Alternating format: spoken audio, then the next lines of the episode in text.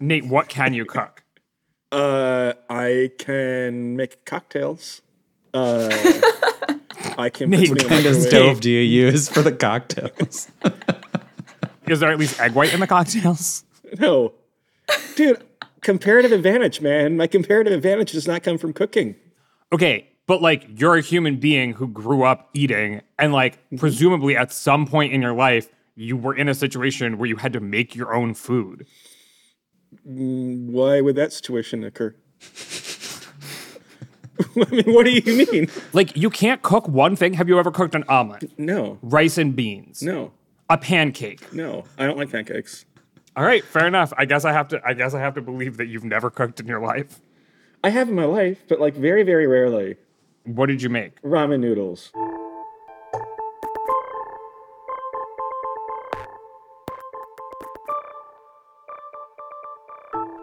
Hello and welcome to the 538 Politics Podcast. I'm Galen Druk. I hope everyone enjoyed the long weekend. We've got a mix of some serious and perhaps not so serious topics for you today. First, over the weekend, the White House issued a statement saying that five more pages of classified information were found at President Biden's home in Wilmington, Delaware. This is in addition to the documents found at his think tank and in his garage.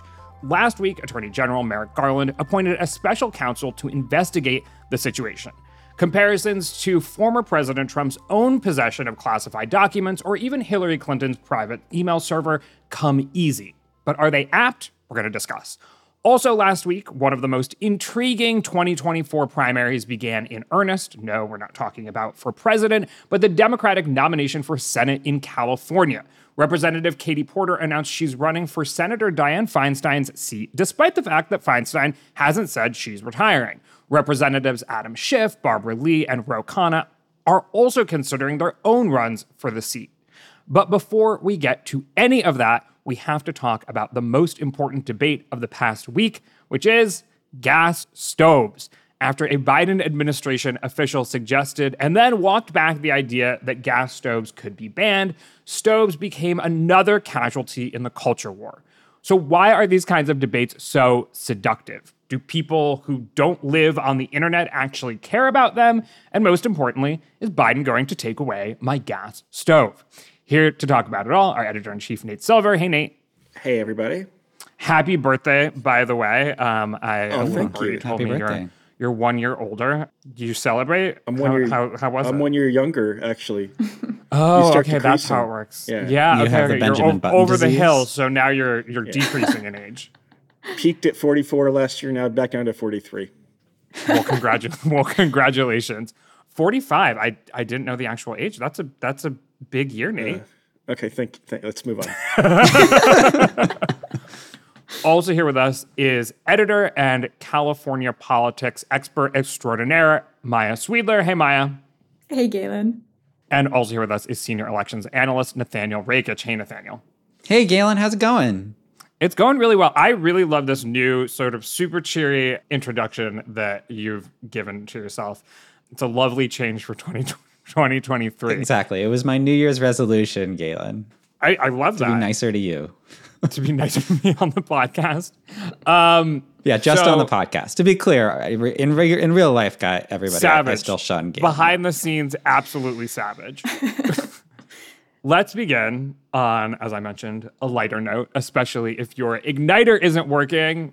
But okay, anyway. Wow. I just I, I had to.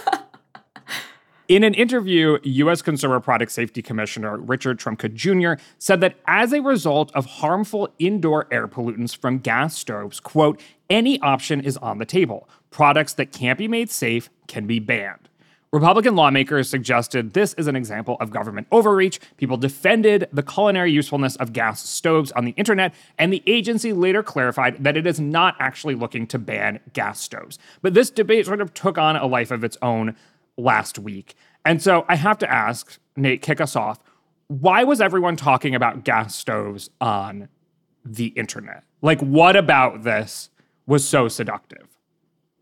So I have a secret to reveal, which is that not all news weeks are equally full of actual news. And there's nothing going on after the speakership battle was resolved. It's the new year, right? People have time on their hands, right? So they debate stupid. Shit. That's why. So this is your media criticism hat. I mean, there was still stuff going on. Like the AG appointed a special counsel to look at the classified documents found at Biden's home. Like That's I in the think same there is. category. That's in this. I think there is actually. I Nobody cares about- share at that least analysis is- in the next segment. Um, at least Gastos is what? At least it's fun. I mean, we have George Santos. It's a fun news. That's Biden has restored normalcy. We're debating stupid shit again. Mm-hmm. I guess that's fair. But like, what about gas stoves is fun to debate on the internet? Like, I'm, is there something more here than just it was a slow news week? Or does this get at something that actually exists in the culture when it comes to politics? I mean, I think it gets at like kind of a nudgy progressive culture of risk aversion, right? I mean, I think it's one thing it gets at. I, what was like the Trumka quote? He's like, well, if it causes risk, then we can ban it or something like that, right?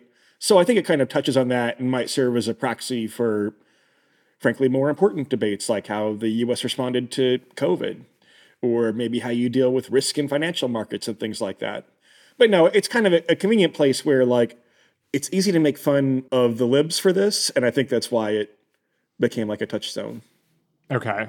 Maya, do you agree? Yeah, I mean, it's adjacent enough to a lot of the conversations we're having about the environment and the role of personal choice and kind of like broader governmental action, but it's so, so low stakes.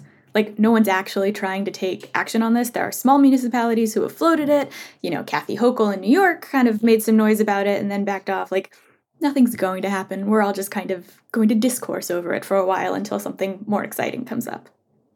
Yeah, I mean, like the way I described it is like, you know, two weeks ago before all this kerfuffle happened, like if you were in like the writer's room in SNL and you wanted to write a parody of like a Republican culture war, you would come up with something like gas stoves, I feel like, which is it's just like silly, right? Like, you know, why would this have been like a big issue? Like, it isn't like when we think about culture wars, we think about things like guns or abortion or like, you know, sexual orientation or things that like are actually already in the discourse. At least uh, for me personally, I was not aware that there was any kind of question about, you know, banning gas stoves, which apparently there isn't, you know, before last week. And yet it kind of blew up into this thing. And, and despite it not really being, I, I, like I don't see how it kind of like threatens the conservative way of life the way that like a lot of these other culture war issues do. In fact, if you look at the statistics, like the states that are more likely to have gas stoves are like blue states like New York and California. And there's actually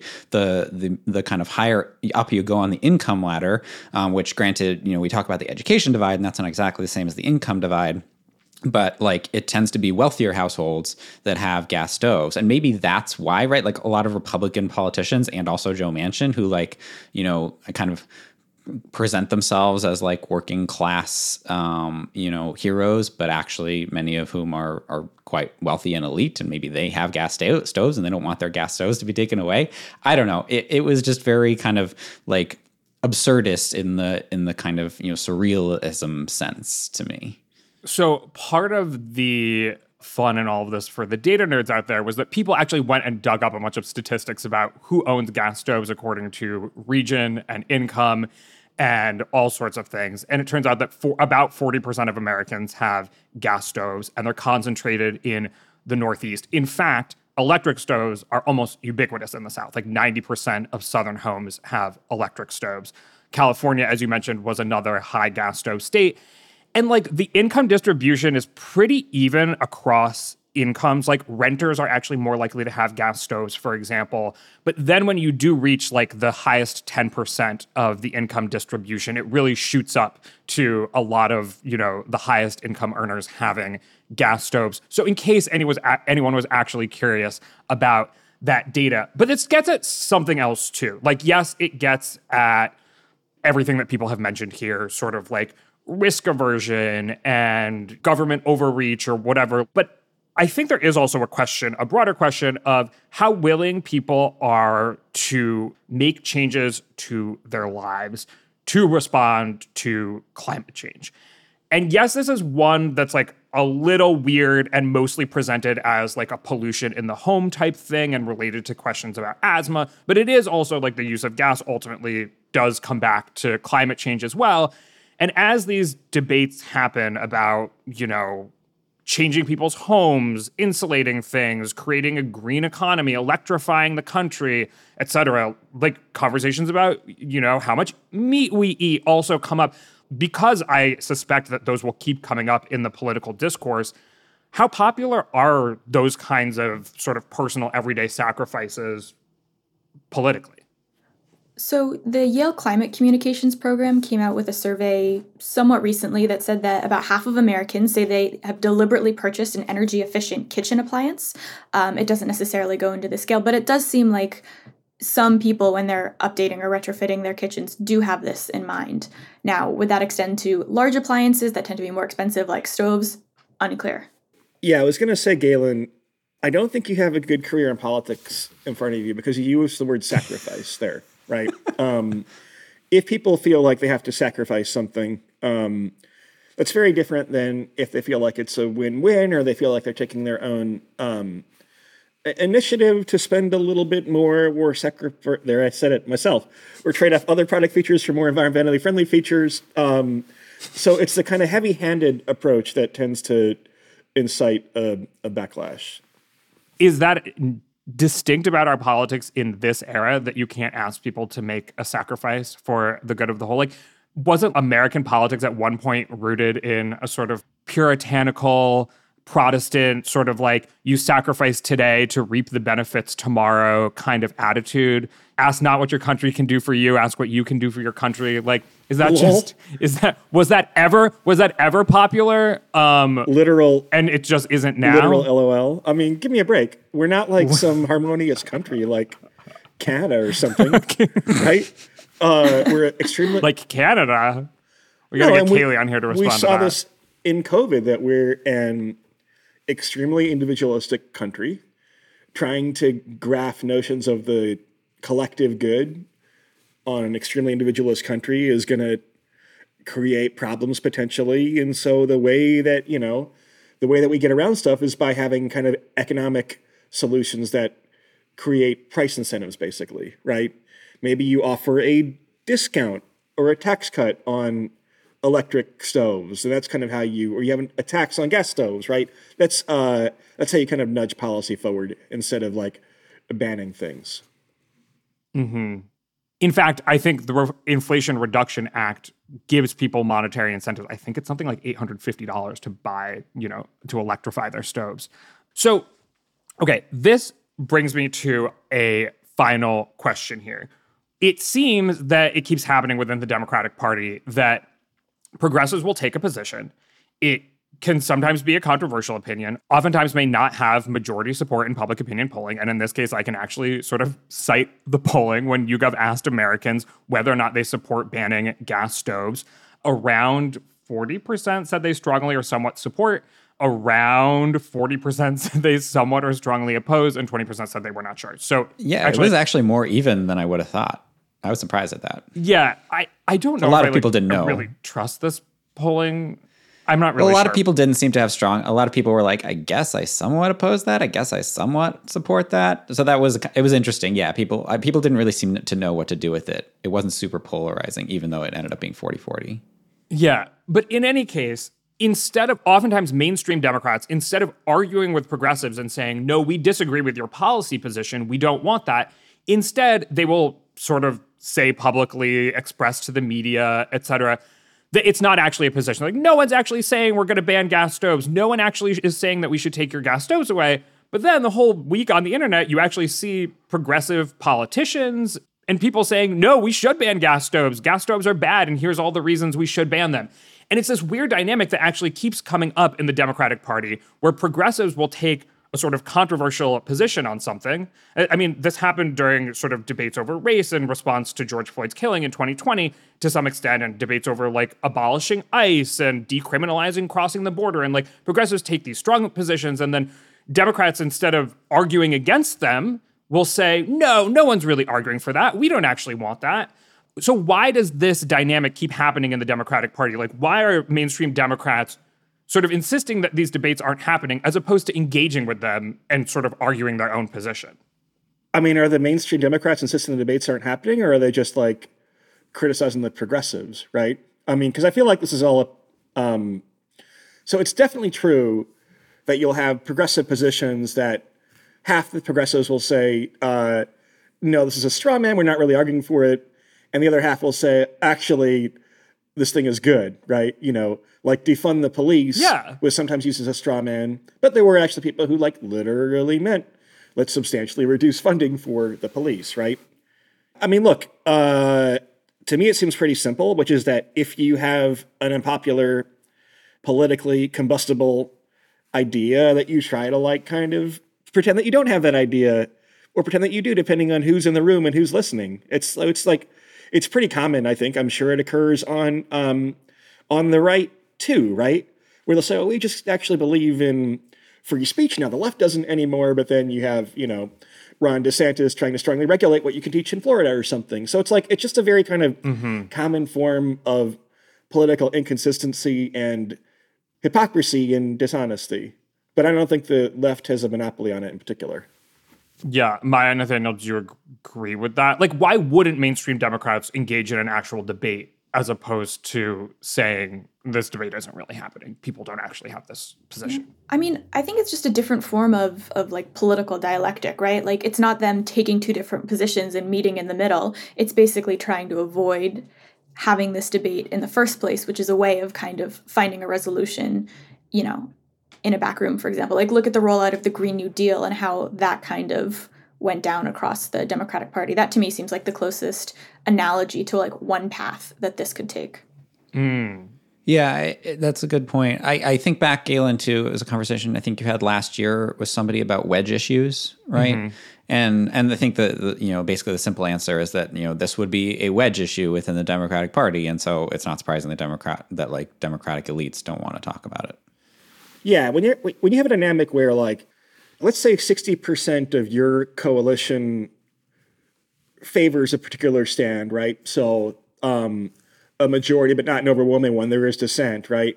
And almost nobody outside the coalition likes it very much. Like this is some of the debates over kind of a broad category of things you might consider wokeness or political correctness, right?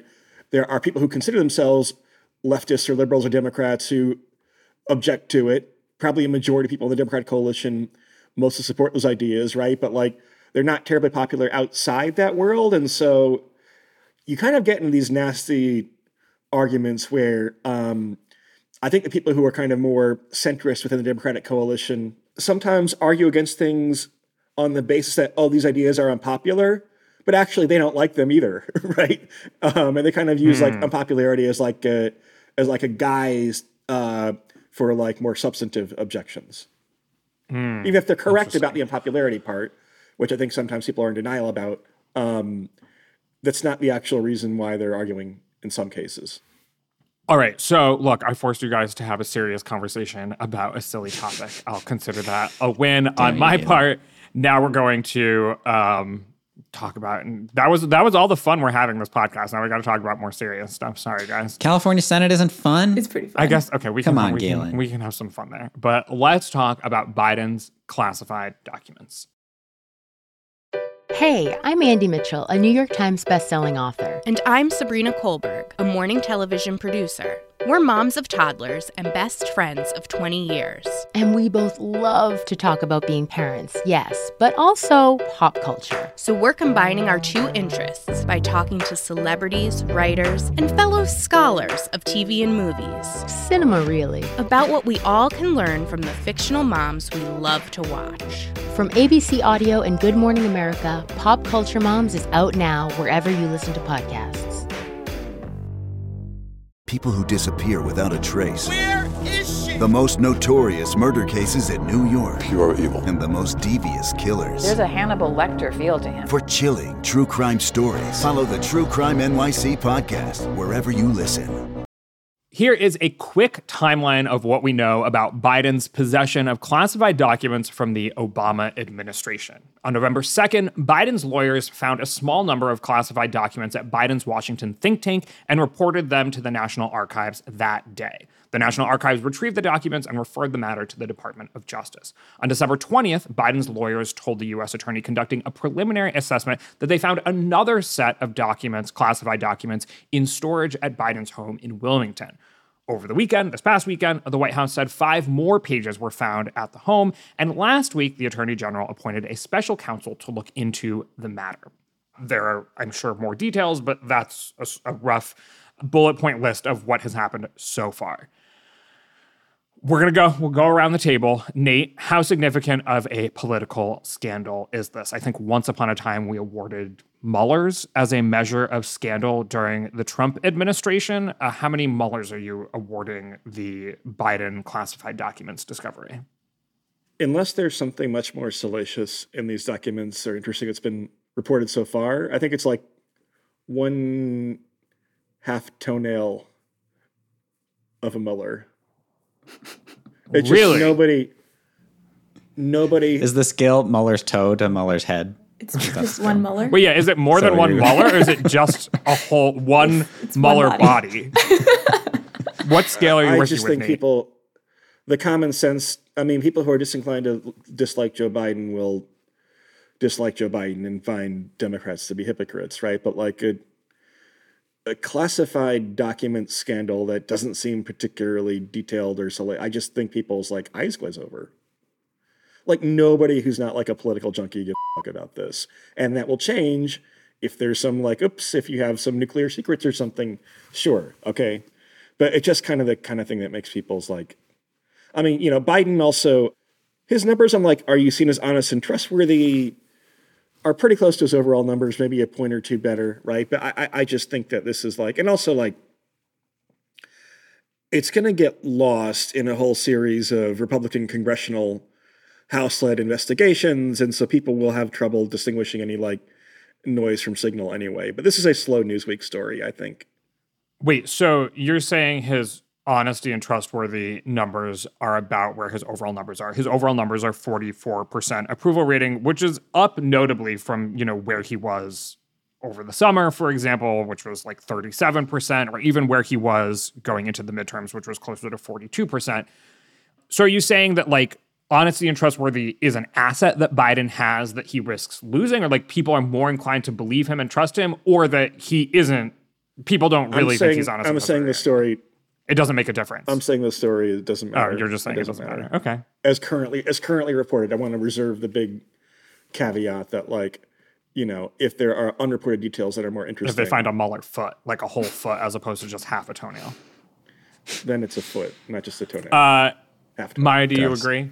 I do, as long as it stays in the realm of a political problem and doesn't become a legal one. Like, it doesn't seem to be a whole lot of there there. Like, what I kind of wonder is if Trump hadn't had a similar issue over the summer and there hadn't been subpoenas and there hadn't been like boxes found in Mar a Lago, would we be having this conversation? If we didn't have like something analogous to compare it to. And while the Republicans will make, you know, as much conversation around the hypocrisy of Biden in this situation, if the opportunity to claim hypocrisy wasn't there, would we be, have this conversation? Well, I mean, we do have the sort of Hillary Clinton private email Yeah. server as an example of Republicans and the press making a big deal out of something, even when there was no sort of analogous situation on the Republican side, perhaps. But you said something I think that's important. You said, as long as this remains a political scandal and not a legal one. Can you explain what you mean there and like the distinction between how, what could make this a legal scandal versus a political scandal? Sure. I mean, I think a lack of cooperation from the Biden side. Um, if subpoenas are issued, if you know the Justice Department gets more involved, if this becomes kind of broader than just the Biden uh, team handing documents over, or if there has to be some sort of involvement from the legal side or the DOJ, that that becomes, I think, a little bit closer to the foot. I guess we'd be moving past the big toe, kind of into the metatarsals. like in other words the reason that this was a legal issue for trump is because he didn't cooperate with the department of justice Yes. You know, specifically with Trump, you know, there were kind of multiple junctures at which he didn't cooperate, right? He, the National Archives contacted him. In, in Biden's case, you know, they discovered the documents and they contacted na- the National Archives. But in Trump's case, the National Archives contacted him, said, "Hey, we think some, stuff is missing." They kind of had a long back and forth. There was a a, um, a subpoena issued. Then Trump's team gave over stuff and said, "Yep, this is everything," and then turns out, nope, it wasn't everything, and that's why the FBI had to to raid Mar-a-Lago. Um, and that obviously, you know, yeah, as as Maya mentioned, that creates a legal issue for Trump that that isn't present there with Biden, and obviously that's a, big difference in the story. Um, I think so. Galen, can you cl- clarify with the Muellers? Is this like how bad of a scandal it is in like you know, kind of like subjectively, like as like you know how how bad do, would I consider it a scandal, or is it like how much like political damage is it going to be? What's the perception of the scandal? That's a good question. Right, like how sort of morally bad is this versus how does this shape politics? I think we never distinguished, but please feel free to create two different um, measurements if you would like. And I would encourage you to share your analysis on both. I guess I, you know, I would rate it about the same on both scales. Um, I, I, guess I'm the hawk, most hawkish one on the panel. I, I, think it's it's it's not a it's not a good scandal. Like classified information should be handled properly. Um, you know, there should be consequences when it is not. Um, I think I think that is true. I just also think that you obviously have to have nuance in this case because like you, you you have this scandal which from Biden which I think is bad but the Trump one which is much worse on many levels for for the reasons that we've already discussed. Um, and because those two things exist in the same kind of news ecosphere you know we in the media have to be careful about how we cover them. And, and, and, and to some extent it does mean kind of like adding on all these caveats to the Biden case, which maybe wouldn't be there in if the the Trump case wasn't there. And and you know, I I don't personally think that it, the, the, Biden you know, scandal should be diminished, um, but there you know there shouldn't be a false equivalency um, you know and I'll be, i think we'll talk about the kind of media coverage of it a little bit later um, in terms of how it's perceived um, yeah i think we're obviously very early in on this. A lot of it is going to depend on the media coverage. If it is kind of a sustained thing, kind of the the Hillary's emails thing is is kind of the the shining example of you know uh, the media overreacting to a story like this. And if this gets dragged through, you know, if, if, Biden runs again and it continues to you know be an issue in 2024, unless unless things you know like if it, if it evolves, you know, I guess that's one thing. But um, but like this shouldn't be the kind of thing that is kind of continuously brought up as a what about to to Trump's various scandals if Trump is even the nominee or DeSantis or whoever it is. And and in, in terms of like right now, you know, we actually don't have any polls that have asked about the um, this this scandal yet. So um, I don't know. I tend to agree with Nate and Maya that it probably won't really matter because the people who care about it are going to be people who already hate Joe Biden. But uh, you know, it, it is interesting. We've seen Biden's approval rating tick up a little bit in recent months. Maybe this halts that in its tracks. I I don't know. Um, but a lot I think will depend depend on the media coverage.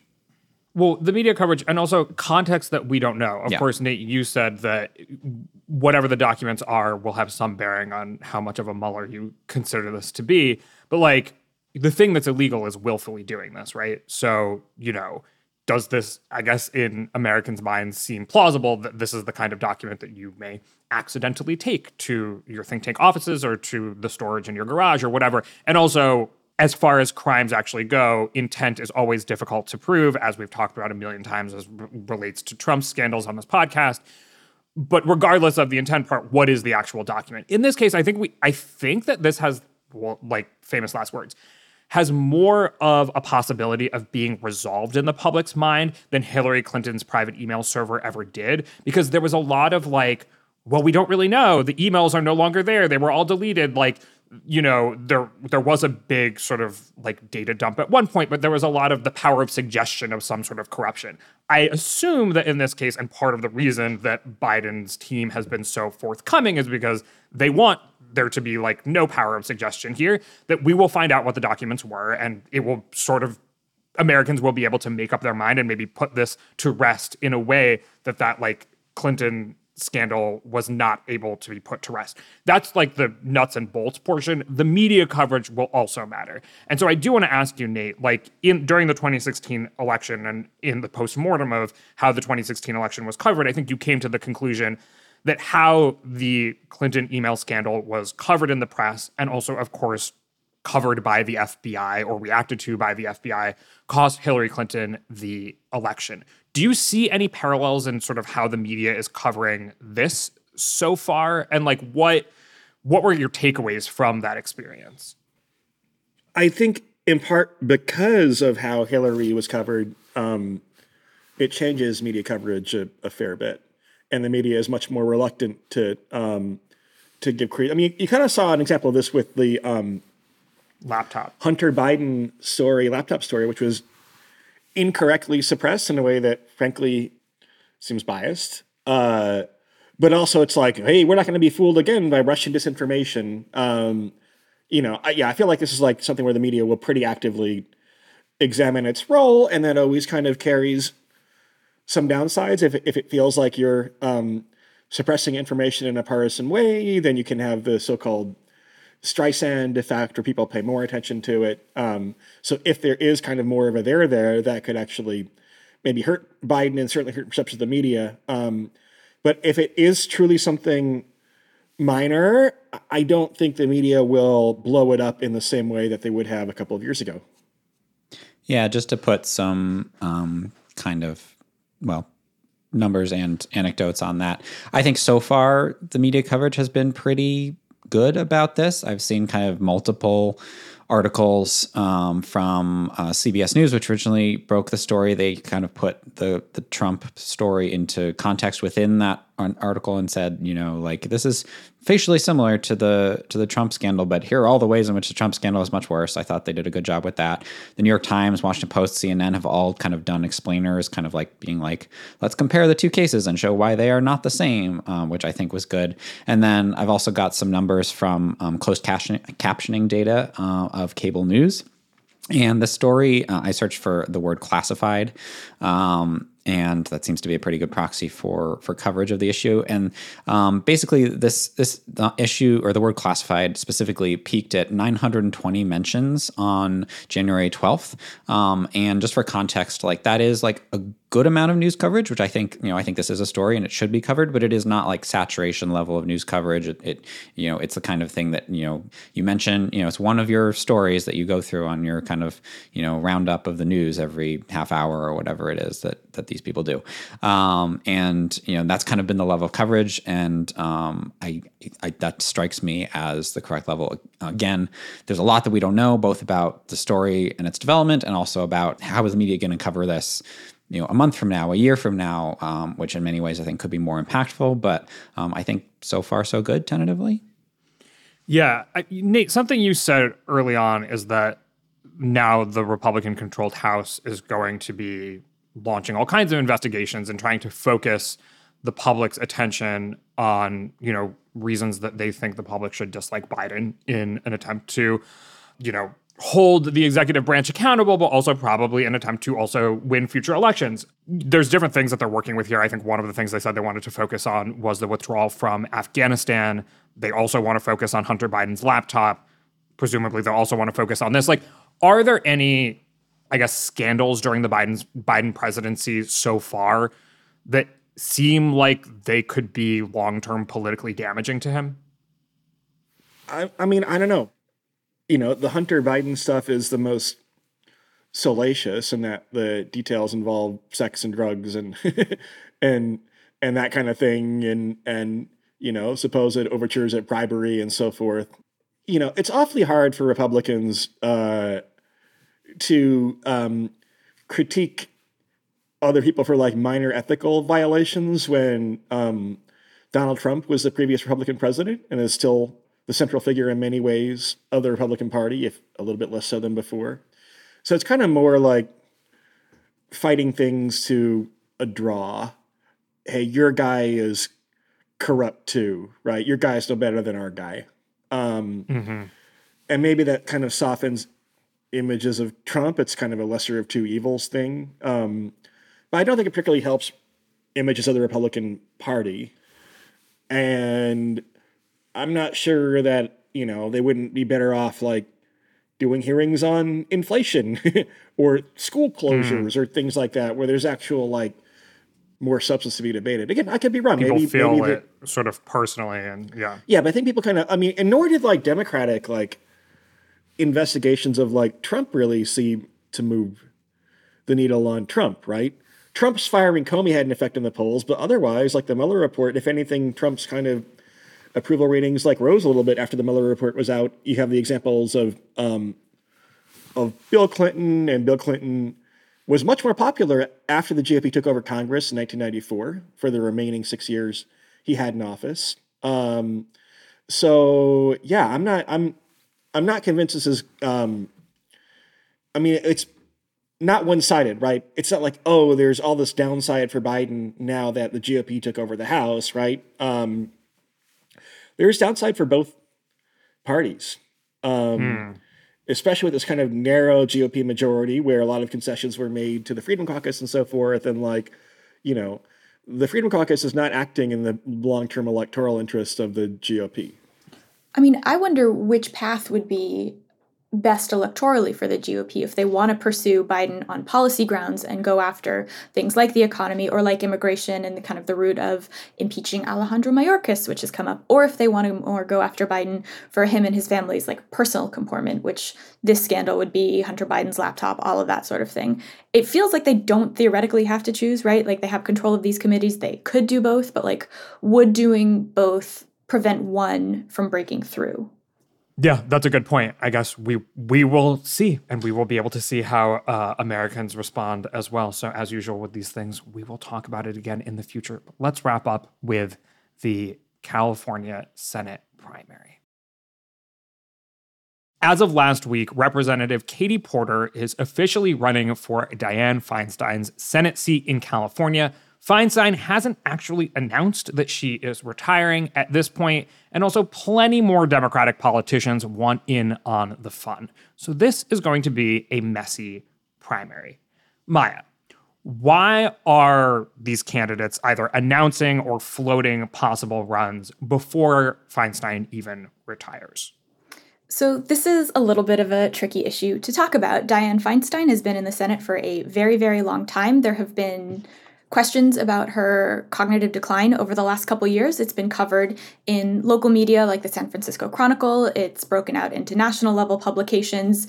Um, it's something that I think people haven't quite figured out how to talk about, but it's clearly present both in the state and in the Senate. And I think she will be 91 at the time of the next election. There is an assumption that she won't run, and there are younger representatives on the backbench in California who are looking to advance and are, are kind of taking advantage of this of this fallow period in the news to to make a statement. I think Katie Porter, most notably, and Barbara Lee hasn't gone quite as as public. I believe she only told the Congressional Black Caucus, um, but we should be definitely keeping an eye out for more announcements in the next couple weeks and months. I know you pay a lot of attention to this. You're from the Bay Area. As far as you're concerned, is it a foregone conclusion that Feinstein's retiring? My gut says yes, um, but you know, I could be wrong. Strom Thurmond was was 93 years old when he won his eighth and final term. It's she's a real institutionalist. She's got a very smart team behind her. Who knows? I mean, but come on. So like, do you think she could win the primary if she if she did run? We have to talk about what the California primary means, right? It's a jungle primary, so the top two vote getters will advance to the general election, um, regardless of party. I think on name recognition alone, she would be able to to slide into the November general election at this point uh, especially if the progressive lane is pretty crowded. Last time she won re-election, it was her and Kevin De Leon, also a Democrat, who ran to her left, that were on that ballot in November. And he didn't face too much competition. Right now, we're looking at two, potentially three candidates in the progressive lane. So I think she has a pretty good chance of, of advancing out of the primary. Now, would she receive the most votes? I don't know. I would, I, that would surprise me a little bit more, to be honest. Mm-hmm who you mentioned we've mentioned here Barbara Lee, mm-hmm. Katie Porter. Mm-hmm. I also mentioned at the start of the podcast Adam Schiff and Ro Khanna. Anyone else who's looking into getting in on this fun? Um, some local reports have suggested Xavier Becerra, who's currently the Secretary of Health and Human Services and was a longtime representative from the state. There's also Rob Bonta, who's the state's Attorney General.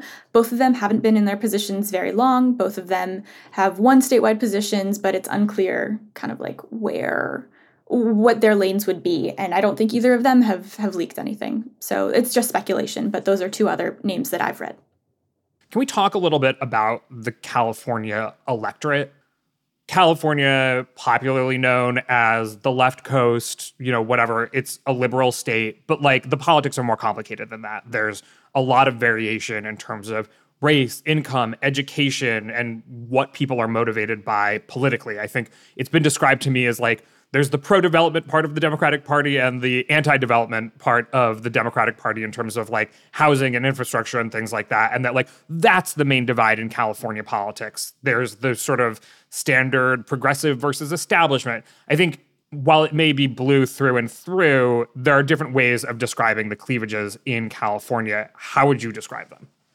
Sure. I mean, I think the the descriptor that you used is most apt. It's a liberal state. It's certainly not a progressive one. Um, and while it's comfortably elected Democrats to most federal and statewide positions by by large margins over the last couple of years. If you look at some of the more progressive issues that have been on the ballot, particularly over the last decade, decade and a half, like uh, local rent control initiatives, like certain economic issues like reclassifying gig workers, like repealing split roll tax, eliminating cash bail, they're not passing. So this is a state that that is totally happy to vote for fairly establishment Democrats, but won't often at the statewide level at least buck the trend. And not to be like oh california has more trump voters than any other state in the country but like trump got 6 million votes right? Like there are republicans who live in this state who do vote on ballot measures and will be voting in general elections regardless of the parties of the two candidates on the on the ballot. And that i don't think should be missed in the fact that like they have had democratic senators for 30 plus years and they have had you know sent biden you know they gave their electoral votes to biden by 5 million votes that sort of thing.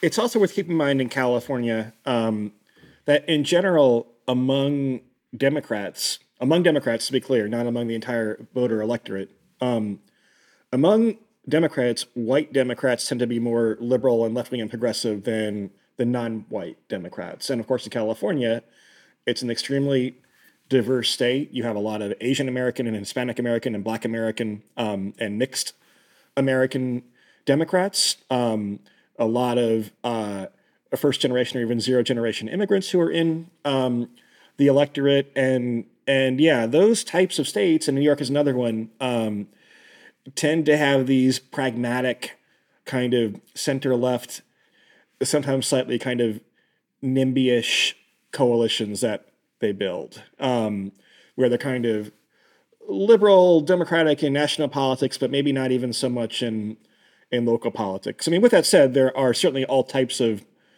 political traditions in California. California has been the originator of lots of conservative political thought over the years. Um, you obviously do have like a progressive tradition um, in parts of the state. So it's a multifaceted state, but yeah, it's kind of the it's the wheeling and dealing kind of coalition building politicians that tend to succeed more than um, the kind of one note ideological kind of purists. With that in mind, what should we make of the main candidates that have been mentioned here? Like, do any of them have a clear advantage? And we can be talking about two different things, sort of like who are the two that are going to make it to the general and who will ultimately win. But does anyone have an idea of like who has the best theory of the case? I would probably say Adam Schiff, assuming that Feinstein doesn't run. Um, you know, he has a big national profile from being um, the from his role in, in Donald Trump's impeachment. Um, he also has twenty million dollars just sitting in his congressional bank account, which seems clearly earmarked for a Senate race, considering that his uh, House district is not competitive. Um, and and he you know he certainly also has the ability to, to you know there's more where that came from Um, you know, and and he, I think, you know, would kind of fill that establishment lane. Um, you know, he would inherit a lot of that, like Feinstein support. I think Katie Porter, of course, is more on the progressive side of things. Um, she is uh, kind of a protege of Elizabeth Warren, who has already uh, endorsed her. If that kind of gives you a sense of where she is on the on the spectrum, and and kind of to Nate's point, you know, that kind of positions her as the candidate for you know white college educated progressives, but that probably isn't a super huge constituency, um, or you know, it'll give her a floor, but you know, probably not you know enough votes to you know maybe she makes it to to the general election but then kind of after that. The general election side note will be interesting if it's two democrats against each other because then who do the republicans vote for? But um, yeah i was gonna say if you have katie porter and adam schiff right, who in like, the world are like that's not a situation where Adam Schiff being slightly more establishment right. is going to sort of yeah, help him they, win. They have no love for Adam Schiff, um, so I'm not sure they would be like, "Oh yeah, he's less you know progressive than Katie Porter." Um, but uh, but yeah, but then the other interesting thing is that Porter and Schiff are both from Southern California. Um, I think there's definitely a lane for a Northern California candidate. That would be Barbara Lee if she gets in the race. It would also be Ro Khanna, um, you know, and so it could matter whether there's one major uh, NorCal candidate or two. Um, Barbara Lee's interesting too because she is progressive, um, but she's kind of been she's like an OG progressive. She has been in Congress for a long time. She was the only member of Congress, famously, who voted against the authorization for the use of military force after 9/11, um, and so she's kind of been in this contrarian place within the Republican or within the Democratic Party, sorry, um, since well before the whole you know kind of modern progressive movement began with with kind of Bernie Sanders as presidential campaign in 2016. She's also black, uh, which is an interesting um, tension because black politicians and black voters tend to be more pragmatic. So it'll be interesting to see if she does run, kind of which direction she runs in, um, and you know that could tell us a lot about um, you know what people perceive the the winning strategy um, in California to be. Yeah, the the regional thing seems important um, in part because if you get to a runoff, Southern California is a bit more populous than Northern California, and the LA media market's a bit more larger than the Bay Area media market. Um, so that might help Schiff or Porter, I guess, if one or two of them were to were to emerge in the final two. What's interesting is I feel like there has been a pretty major shift in the nexus of political power kind of down towards Southern California in the last couple of years.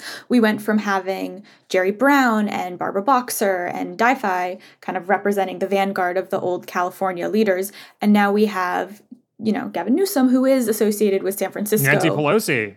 Nancy Pelosi stepping down right and Alex Padilla and a lot of these kind of like larger named California figures representing the state specifically are from Southern California. Kamala Harris being in the vice presidency kind of the, was one of the, the the precursors to that shift. Um, I don't know if if you know, Southern California would care about that. I don't know if most voters in Northern California would care about that, frankly, but it is something that I've been watching over the last couple of years and kind of wondering what that means for the state as it confronts new challenges. So, given everything we've said in terms of positioning within the Democratic Party and geography and race, et cetera, Maya, do you have thoughts on who the strongest candidates are in uh, the Democratic primary? Um, I, I think Porter and Schiff right now are probably best positioned to, to capture more votes. What's interesting about the four districts that these four potential candidates represent is that they're all dramatically, dramatically different. Um, and frankly, none of them are particularly representative of the state's voting age population writ large. Uh, Ro Khanna and Barbara Lee's districts, the 12th and the 17th, are among the 10 wealthiest congressional districts in the country. Uh, district is the only majority Asian district in the contiguous United States. Adam Schiff's is more than 50% white um, and is the only, I think, urban district of the four of them. The rest are considered urban suburban. Katie Porter's is the only district that that approaches the approximate share of Hispanic and Black um, residents that the state does. I don't know if that means anything. Like most of them do tend to have kind of more national fundraising profiles, particularly Porter and Schiff. And Khanna has definitely been getting himself out there and touring the Midwest in the lead up to the last couple of elections, trying to kind of pitch himself as as a, a policy wonk for the the 21st century. Um, but it's hard to see based on these like very limited samples of their congressional districts what their actual base looks like, if that makes sense. Right. Interestingly, also Katie Porter comes from the most competitive district and has had the to do theoretically the most to attract moderate slash Republican voters, even though her politics are more in the progressive lane. Like, does she sort of run? I don't I don't know. Like, what does that campaign look like? Does she try to continue to capitalize on her success in a purple district and try to woo Republicans slash independents at all while also pitching a more sort of populist economic message? Oh, that's a good point. What was that, Nate? I sorry, I didn't. Could you say that a little louder? I mean, you're probably going to have, well, not for sure. There's a good chance that you'll have two Democrats in the runoff, as you did um, uh, in 2018, I think was the last time that Feinstein ran. Yeah, and I don't know that Katie Porter is going to appeal to very many independent voters at all. I think it's a disadvantage for her in a runoff. Hmm. Interesting. Interesting. Closing thoughts, anyone? I'm, we were going to come back to this topic, of course, but before we go, I predict that this will be the most annoying non-presidential primary in the history of the United States. Worse than Massachusetts Senate in 2020. That one was bad. Oh yeah, that was a, come on. Oh It's no, gonna be pricey. Like it's gonna be I may be. No, no, amounts that's just homestead bias. It's Massachusetts. it's going to be what? it's gonna be very expensive. Like just don't look at the bottom line. It's gonna be real. Yes. So much money. Is the primary going to be more expensive than the general? Well, it depends on if they're two Democrats. I mean, there's more candidates, right? So hmm, Yeah. Have any Republicans said that they're running yet? Not that I've seen. Um, have you seen any, Nathaniel? According to Wikipedia, there is one declared Republican candidate, educator Denice Gary-Pandol, um, and she is not a household name, to put it politely. So, um, no prominent Republicans have announced. But I do, I mean, I, I think maybe people are underrating the possibility that, you know, if there's one rich guy Republican who gets in the race and can, you know, kind of Or gal. You know, this, you're right. Yes, sorry. Um, you can amass 20, 25% of the vote. Um, you know, they can get into the November election, and then obviously it, it would be a, a walk for whoever the Democrat is. But, um, you know, yeah, they're, you know, all it would take is the Republican Party not to be fractured a million ways, um, which, you know, hasn't been the case in some past elections, but um, it's it's it's definitely possible that a Republican could advance. The bar won't be that high with with so many Democrats in the running, probably. All right. Well, given what Nate said about this being the quote, most annoying primary in American history, we're definitely going to have to talk a lot more about it. We'll leave it there for today, though. Thank you, Maya, Nate, and Nathaniel. thank you guys. Thanks, guys. Thanks, Galen. Love it, Nathaniel. Thank you, Maya. My name is Galen. Druke. Tony Chow is in the virtual control room, and Chadwick Matlin is our editorial director. You can get in touch by emailing us at podcasts at 538.com. You can also, of course, tweet at us with any questions or comments. If you're a fan of the show, leave us a rating or review in the Apple Podcast Store or tell someone about us. Thanks for listening, and we will see you soon.